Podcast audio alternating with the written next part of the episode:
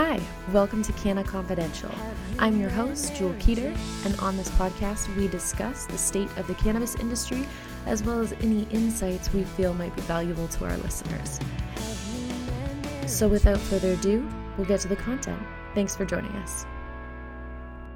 Hello, everyone. This is Jewel. I'm here with Cheryl, and today we're going to be talking over some very exciting new research that we've done regarding growing methods and uh, how there really isn't a right or wrong way as long as you're doing things ethically.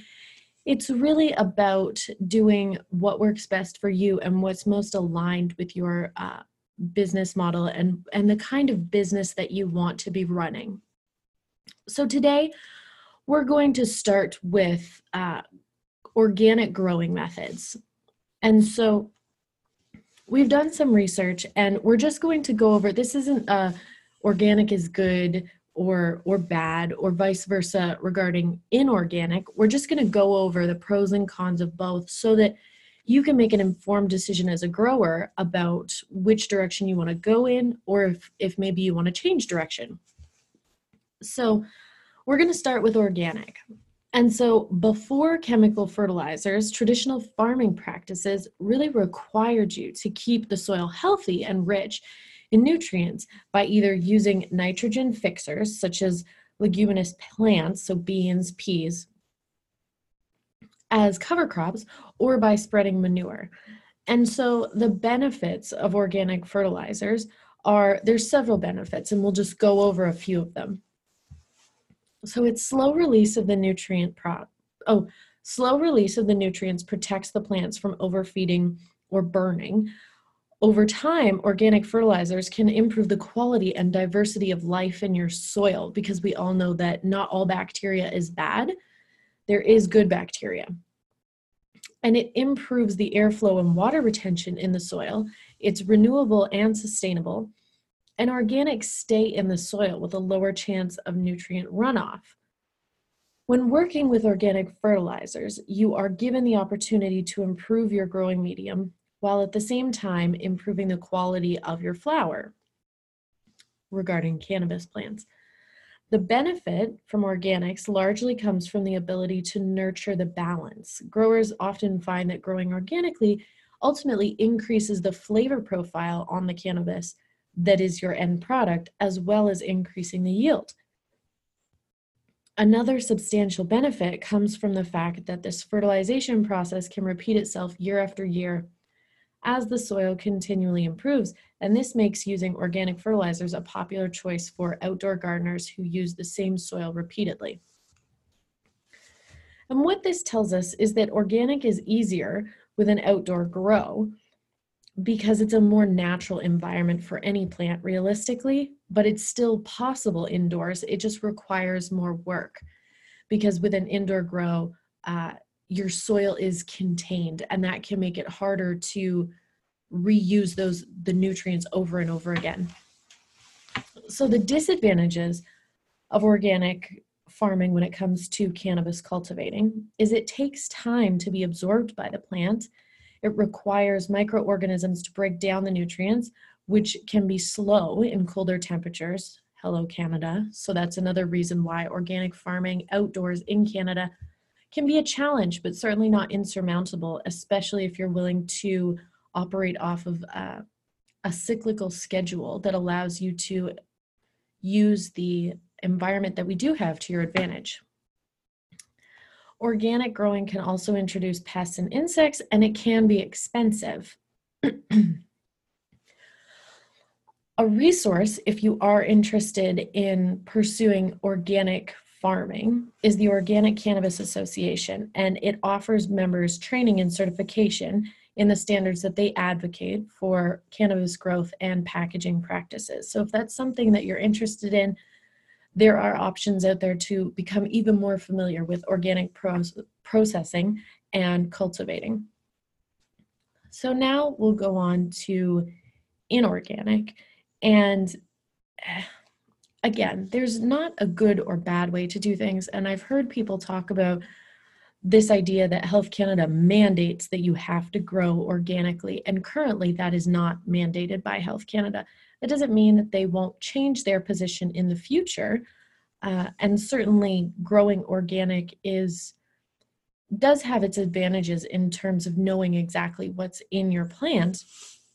But again, that doesn't mean that growing inorganic is not allowed, that it's not acceptable, uh, and that it's not a safe practice for growing plants. So, regarding inorganic growing methods, chemical fertilizers are synthesized and extracted to a specific chemical form. And that's what makes it not natural when you're referring to practices regarding growing. So, the benefits of inorganic farming are exact nutrient ratios, increased growth and THC production, rapid nutrient uptake by the plant. Usually, you can adjust the pH of the water.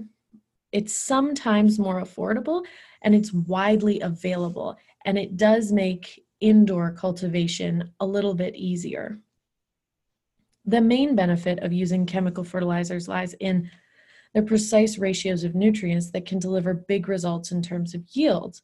When applied to your garden, they are readily available and can start to impact a plant's health immediately. The specific ratios of different fertilizers allow you to customize what really works best for individual strains, leading to a higher yield and THC content. And we did discuss that a higher yield is also possible with organic. It's just that you have more control over the very specific nutrients that you're providing to the plant when you're using inorganic methods. The disadvantages of inorganic fertilizers, so chemical fertilizers, is they don't feed into the development of the soil. They can burn and kill plants by overfeeding. They leach from the growing medium, impacting the surrounding environment. They're produced from non renewable sources. Chemical fertilizers, they obviously have these downsides because the nutrients are readily available, and so they can also burn and kill a plant by overfeeding. These readily available nutrients do not add to the quality of the soil, which is a big difference from organic growing methods. Before they're used by the plant, leaving the soil quality diminished. Weakened soil quality allows for nutrient runoff to occur, to occur, which wastes nutrients and money and can negatively impact the surrounding environment. And because the nature of the compounds used in nutrients, the plants have to be flushed for two weeks before harvesting to prevent the chemicals from tainting the end product. So, organic, it's hard to say that organic doesn't sound better but when you're considering flushing the plant, that you're flushing all the chemicals out, it really becomes a personal decision at the end of the day. As long as nobody is being impacted negatively by the outcomes of inorganic farming, then it's really just a different choice in practice. And ultimately, we learn more and more about the benefits of both methods of farming as more tests are being done, as we're learning more about the industry. So this is all changing, but at the current state of where we are in the cannabis industry in Canada, you are still able to grow inorganically as long as you're flushing those plants at the end so that the end user isn't impacted. So, Cheryl, did you want to add anything about inorganic or organic farming? I have, um, hi everybody. I have used um, organic farming techniques, and I've used um, fertilizers that aren't classic. Now, I've never used anything harsh like Miracle-Gro, but I have used advanced nutrients and some of the other nutrients that are out there that are specifically designed for cannabis. And my experience has been that for me and the products that I've used, um, Sensi Grow both parts, and Sensi Bloom, both parts. I've also used uh, Ancient Earth. All of these products come from Advanced Nutrients. I've used Ancient Earth, Bud Candy, B52, Piranha, um, oh, Overdrive, Bud Overdrive, Bud Candy. I've used a whole host of Advanced Nutrients uh, products, and I believe in them because the product that I've finished with has been a, a, a superior product. but I do know that Health Canada has removed um, Sensi Bloom, I believe it is, from the from the marketplace and uh, replaced it. It's been replaced by Connoisseur, a, a product from uh, Advanced Nutrients called Connoisseur. I've read the history of the company Advanced Nutrients, and the gentleman that came up with the business has been a grower for a long time. And he apparently has 23 PhDs designing his, um, his product uh, to optimize cannabis. My, my one drawback with it is that, well, it's expensive. So that's one drawback. But the other drawback is that he's designed his formulas around cannabis in um, in what kind of medium? Like are they growing in soil? Or are they growing hydroponically?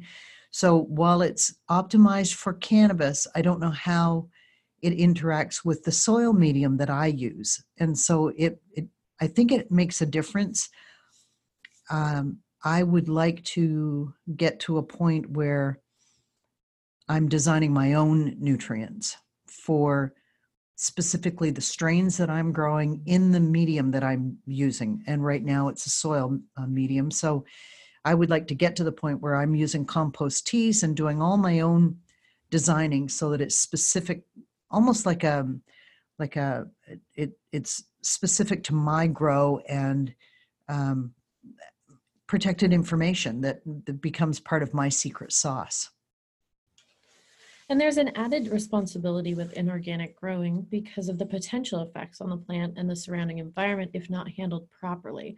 And that's why certain fertilizers might be banned, have been banned, and might continue to be banned in the future, which increases the need for those using inorganic methods to be educated. So, a good analogy for organic and chemical fertilizers is the comparison between baking and cooking. So, organics are like cooking. You can take away add and alter the recipe and find a unique, delicious meal at the end of the day. Chemical fertilizers are more like baking. You know what you have and you know what you need precisely to end up with a beautiful loaf of bread. If you stray from the recipe, though, you can end up with problems. And so all of that information comes from our putting this report together, but specifically, a lot of it comes from an article from leafly.ca. And if you are interested in reading more about that information, I can provide you with the link if you just send me an email, as well as the rest of the links for the information in today's report.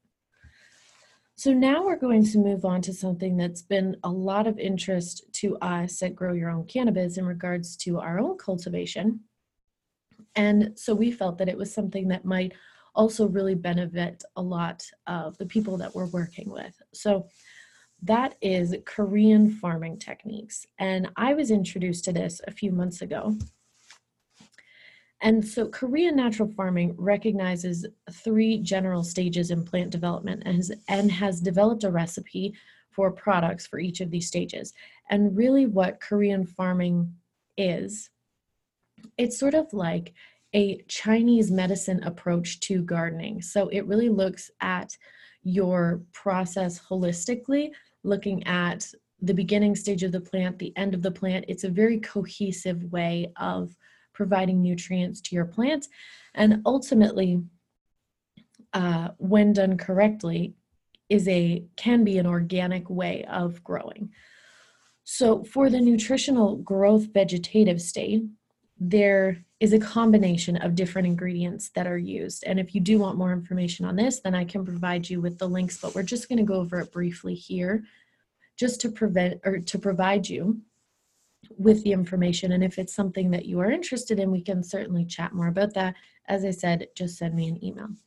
So for the growth vegetative state, the ingredients for Korean farming are fish amino acids, fermented plant juice, lactic acid bacteria, and oriental herb nutrient. And those are all what you would use in the very early stages of vegetation. For the changeover stage, which is really where the plant is, I guess you could consider it sort of a teenager at this point. This would be where it's switching from vegging to, uh, but you're not quite at the flower stage yet. And the go to recipes are the lactic acid bacteria, the oriental herb nutrient, and then water soluble calcium with potassium and fermented fruit juice. And then in the full on reproductive stage, it's advisable to use the lactic acid bacteria, water soluble calcium without the potassium, and the oriental herb nutrient. And the uh, another ingredient that's used fairly consistently throughout Korean farming is the indigenous microorganisms. So that really relates back to that good bacteria, but also uh, a natural sort of farming state where you're using uh, things like mycorrhizae to complement the environment that the plant is growing in already and really give it the best opportunity to thrive. And just so that you have the information, the oriental herbal nutrient is uh, something that you create on your own, as most of these things are from ingredients. But this one specifically is equal parts garlic, ginger, cinnamon bark, licorice root, and then two parts angelica root. And you keep them separate and then crush them. And is that something that like it goes on like a compost tea? Do you know? So, from my understanding, it is um, it's almost like a powder, and then once you water the plant, it would soak in Uh, to the nutrients. mycorrhizae. Yeah. So, if you are interested in that, there's um, a sort of a a guidebook that was written by an expert of Korean farming techniques, and that's called Agricultural Materials by Han Kyu Cho. And again, if you'd like a link to more information aside from that uh, physical reading material, just send me an email. So now we're going to get into more of the state of the industry, which we usually like to bring aspects of this every week, just so that you have a touchstone of where the industry is currently at. So, because we've been talking a lot about organic and Korean farming and the benefits of organic or the benefits of inorganic, we're going to stay with that sort of environmentally friendly, going green theme. So, a cannabis company has unveiled what it claims is the largest solar panel installation in a cul- cannabis cultivation in Canada so far. Alberta based Freedom Cannabis has a 1.8 megawatt rooftop setup that consists of 4,574 panels at its facility west of Edmonton. And the system was supplied by Alberta based utilities company ENMAX and will offset more than a thousand tons of greenhouse gas emissions every year. That is according to Freedom Cannabis themselves. And they have been quoted as saying that they feel it makes a lot of sense uh, for other companies to also invest in green practices because the return on investment may be a bit of a longer time period, but will ultimately make a lot of sense. And that uh, as an industry, it's important to be considering the, the environmental impacts. Freedom says that it has other initiatives underway as well to reduce its carbon footprint, including water remediation and offering 100% recyclable packaging. So, why is this relevant to us? Well, there's one reason specifically that this is highly relevant to everyone who has a business in the cannabis industry, and that's marketing. So, while they, there are other benefits of being environmental, obviously, and being green as a company, is a, a big marketing play because as we are experiencing climate change as a global culture, it's a big topic for people. And so when companies are making the switch to be more green, to be more environmental, consumers see companies making those switches and it, and they can then feel good about the decision to shop with you because that means that as by association they are also going green. It's a talking point as well as a feel good point. Uh, it, it would be similar to when a company makes a donation to charity and ultimately it's a tax write off for them, but consumers see that charity donation and it makes them feel good about shopping there. It's a similar uh, marketing strategy. Another big reason why going green would be an asset for any company is with solar specifically, you get a rebate but there are a lot of tax incentives in terms of going green, and those vary across the country and by country and province. And so, if you are considering more green practices, it would be worth your time to look into opportunities where that would benefit you financially as well, whether that's uh, tax incentives or a savings if you're working with a specific company for soil providing or nutrients if you supply it back to them and it can be recycled then there's ways that you can save money ultimately but also use that to your advantage in terms of marketing and obviously the major reason that anybody would be doing this is because it's environmentally friendly and being a responsible human in this day and age merits the fact that we should all be environmentally conscious at the very minimum and environmentally friendly uh, on the median scale of things, where we all recognize that it's really the right thing to do. And so it's worth doing anyway, but because of the incentives that come along with it, that's why it would make sense from a business standpoint. And it also may be cost effective for you. So, as mentioned in the article referencing Freedom Cannabis, it the payoff time is a little bit longer but ultimately it is going to benefit them to be saving that much power and the same could be said for your business perhaps just on a smaller scale. It's really taking the initiative to look into ways that you can save money by also being environmental.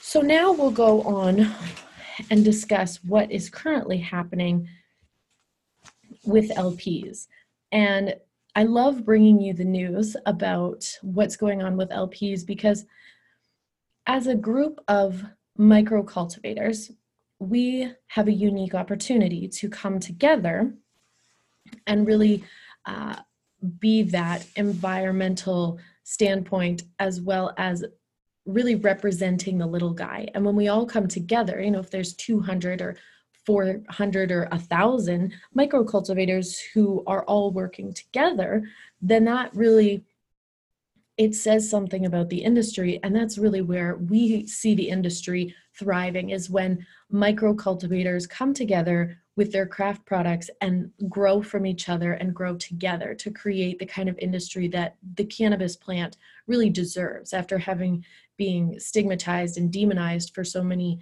decades and ultimately centuries for a plant that can do so much good for people, it really deserves to have an environment of people who are passionate and care about it. So, with all that being said, I really like to bring you an update on, on what's happening with the LPs and why uh, being a microcultivator is ultimately the way to go. At least that's our opinion. And of course, we can always work with LPs and work together to help the entire industry thrive. But we definitely have a spot, a soft spot here at Grow Your Own Cannabis for microcultivation. So, Canadian securities regulators are calling on companies in the cannabis industry to strengthen their governance and disclosure practices to ensure investors are aware of potential conflicts of interest for executives and directors relating to M&A activity. The staff noticed an issue Tuesday by the Canadian Securities Administrator, which is an umbrella organization for provincial securities regulators, an attempt to address a higher than usual crossover, quote unquote, of potential conflicts of interest, such as overlapping debt and equity in the sector's M&A transactions over the past several years. The notice details how CSA staff have identified some deals where either the where either the acquirer or the acquiree had an undisclosed financial interest in the entity of the other, something that is deemed, quote, material information for investors. Other examples in need of improvement are when cannabis company executives or directors may have potential conflicts of interest that include personal or business relationships with other directors that could compromise their independence. So, what does all of that mean? Well, ultimately, it means what it has meant in the investment industry for ages that there's a lot of subverse activity that occurs where there's multiple interests at play and people are benefiting uh, on the inside track as well as the outside track, and that investors aren't necessarily being made aware of that information that ultimately could be. Uh, somewhat insider trading or at least uh, demonstrative of insider trading where there's one individual has a higher interest in the results of a certain partnership and that the investors are not made aware of that. And that's going to, that's what happens when you're working with corporations that are being publicly traded. That's just part of the stock industry because a lot of it is speculative. And so, but what that ultimately means is that the stocks can be manipulated based off of um, personal relationships of executives and directors. Behind the scenes knowledge. Yeah.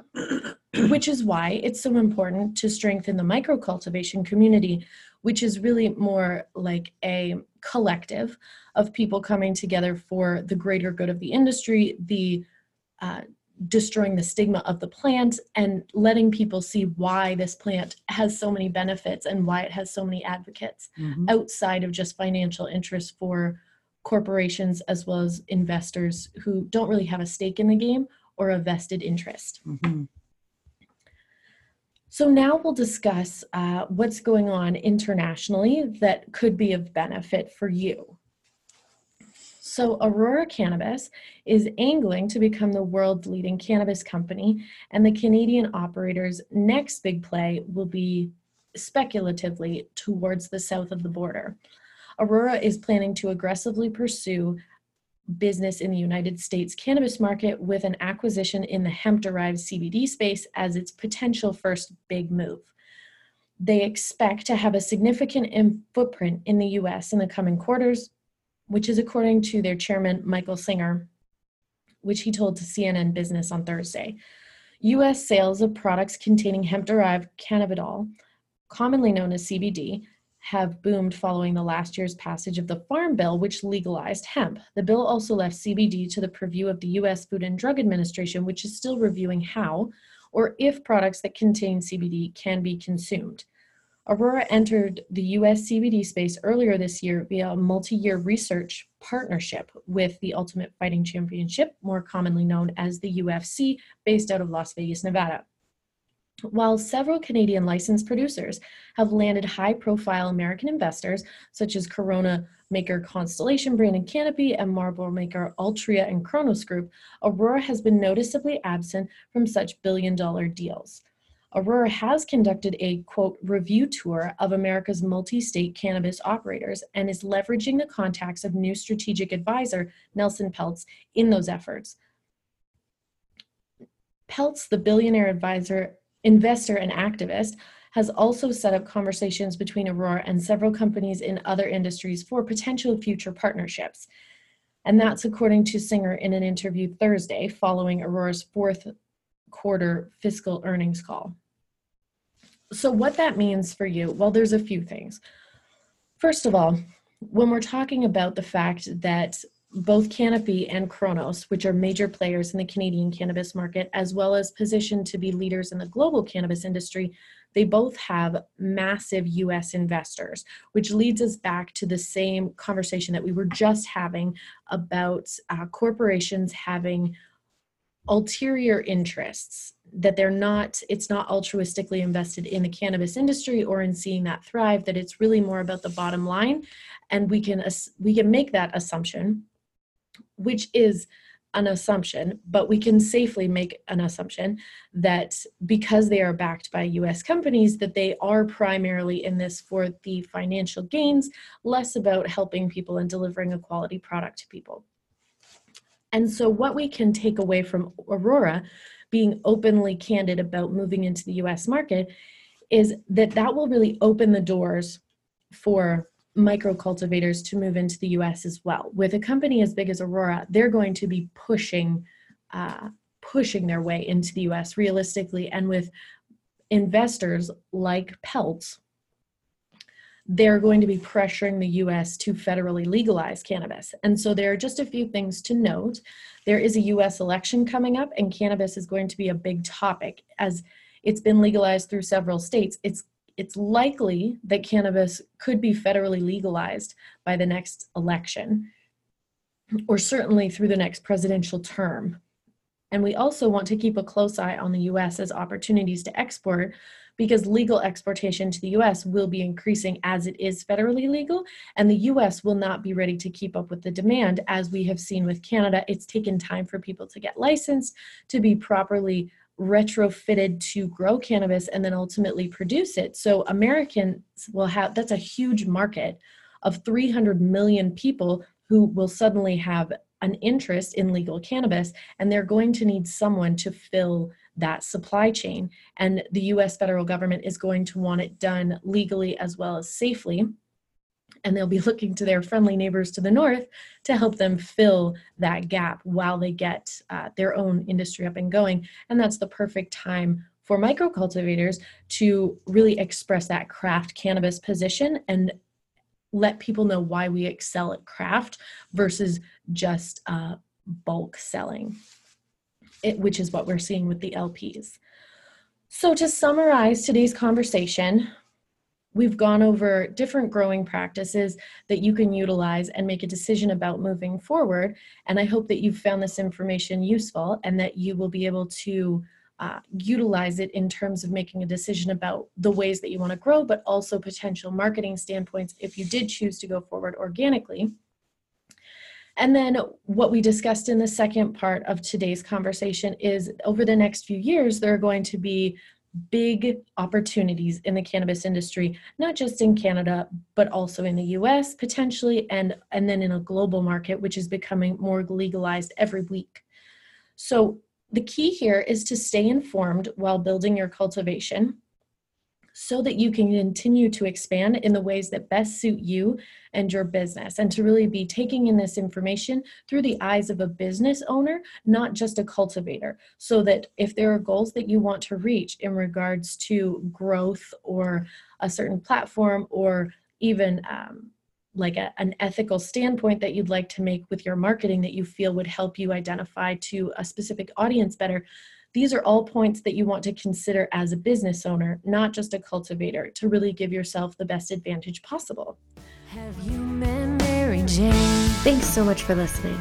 If you have any questions about today's topics or the cannabis industry in general feel free to send an email to jewel at cwcultivations.com. That's C